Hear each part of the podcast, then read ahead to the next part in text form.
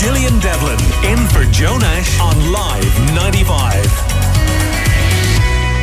Now, Age Proof reveals why and how some people have a lower biological age, which is how our body looks and feels, Uh, than chronological age, which is the number and the role played by food, genetics, sex, physical exercise, et cetera. So to answer some of the questions on this, we have Professor Roseanne Kenny on Limerick Today this morning. Ro- Doctor Roseanne Kenny has thirty-five years experience right at the top of ageing medicine. And you're very welcome to the programme this morning. Thank you. Thank you. So... Yeah, so it's not all down to face cream, um, you know, looking younger and feeling younger and all that kind of thing. But there's a lot we can do to change our, you know, how we feel regardless so, of our age. So actually, just to take a step back, um, uh, so the biological age is our how old our cells and tissues are. And then chronological age is our number, the number of candles on our Christmas cake or our, our, our birthday cake. And actually, you, you younger looking people, generally speaking, do have a younger biology, a younger biological age, which, which is interesting in terms of creams, et cetera, that you, that you alluded to. But how young you feel does determine your pace of aging. So people who feel much younger than their years, and there's really good research behind this from our group and that of others, people who feel younger than their years have a slower pace of aging in their biology and are biologically younger. If you look in the TILDA study, which I run, the longitudinal study on aging, at baseline, those who felt younger than their chronological years had much better physical function and cognitive function, that's brain health, eight years later, when we were able to adjust for all confounders that we could look at to see, you know, that might have influenced that outcome.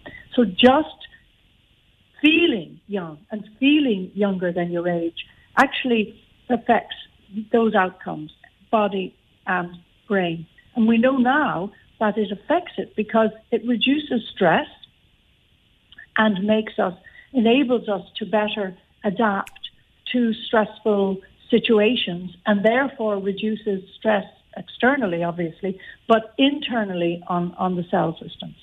But, Professor, which comes first, chicken or egg? Like, I mean, if I look in the mirror, if not me, but if somebody looks in the mirror and sees a wrinkle-free face, um, despite maybe being over the age of fifty, and if their bones and don't creak and they're full of energy, they're going to feel young. So if they're physically fit, they will feel young.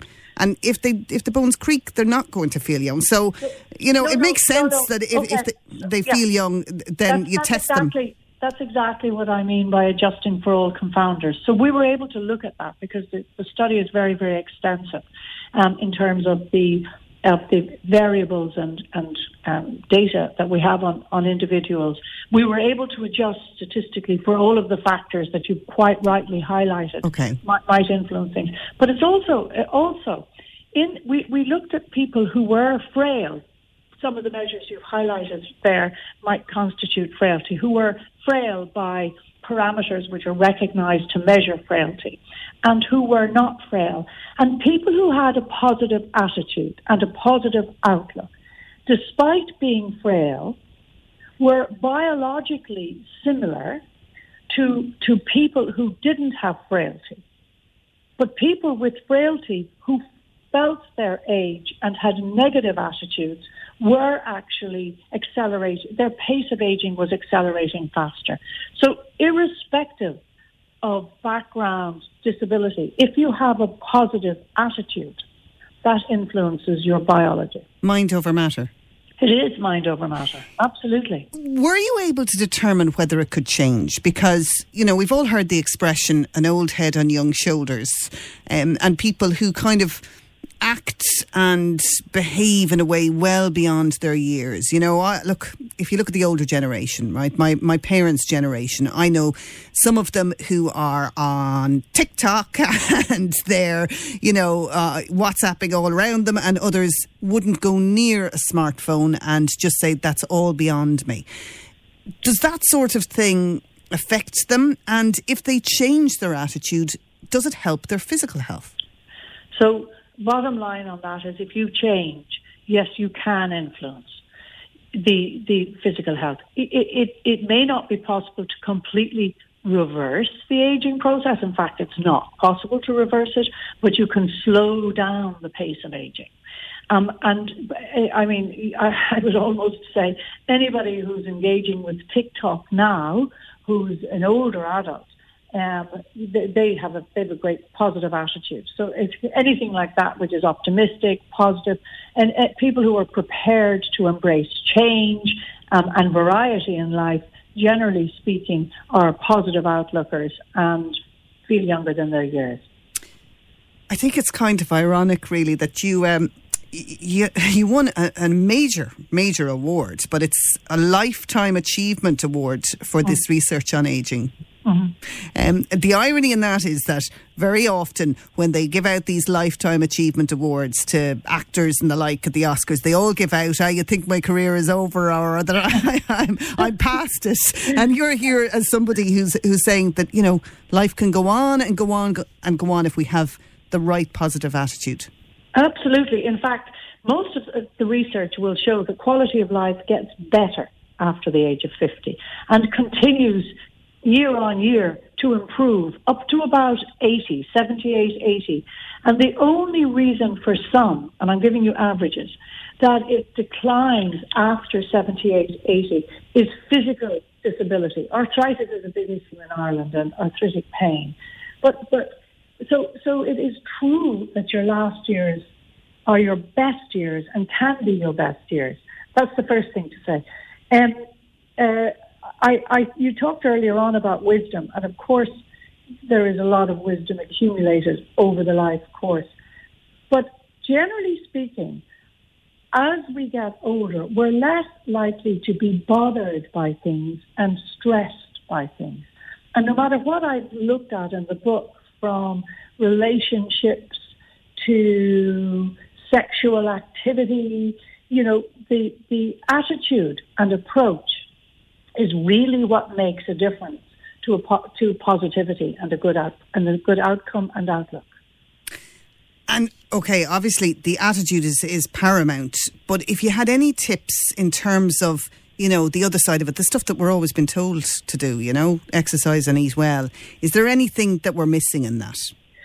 So, so first of all, everybody knows about exercise, but what we don't accept, what we don't maybe aren't as aware of, is the amount of muscle loss. And I've gone into this in the in the muscle um, chapter. Is the amount of muscle loss year on year after the age of about forty-five, actually. Um, and in order to compensate for that, there's two things I'd recommend. One is resistance exercises. That's weights. So walking, running, cycling, they're all aerobic. But we also need weight, weight uh, muscle strengthening exercises, particularly so as we get older. Um, and also, um, I, I would recommend taking some protein supplements. Now, the jury is out on this, but there have been recent studies which show that supplementation with amino acids that you can get in the whey proteins you buy in health food stores actually helps, if it's coupled with the resistance training, in building up muscles as we get older.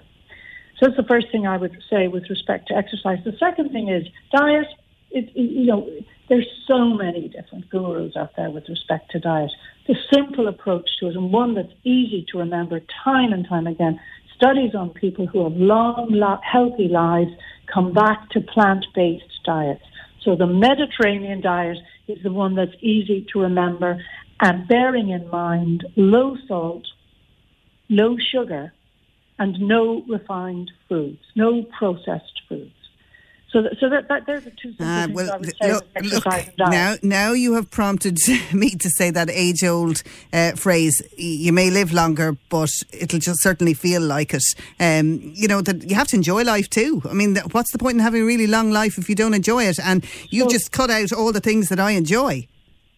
What, what do you enjoy? Oh, the cakes, the biscuits, the chocolate. Oh, yeah. Well, I think you can turn that around very slowly. You should, actually, because one of the biggest um, factors which accelerates age is um, insulin resistance, um, higher than normal sugar levels in, in our blood, and the deposition of white fat, which I which I explain, which which is really unhealthy and triggers inflammation. And it's not just about aging, but it's about a number of other disease states. So that's one of the big things. So so I would be very strong on diet. If you like chocolate, I love chocolate, but I eat dark chocolate. Yeah.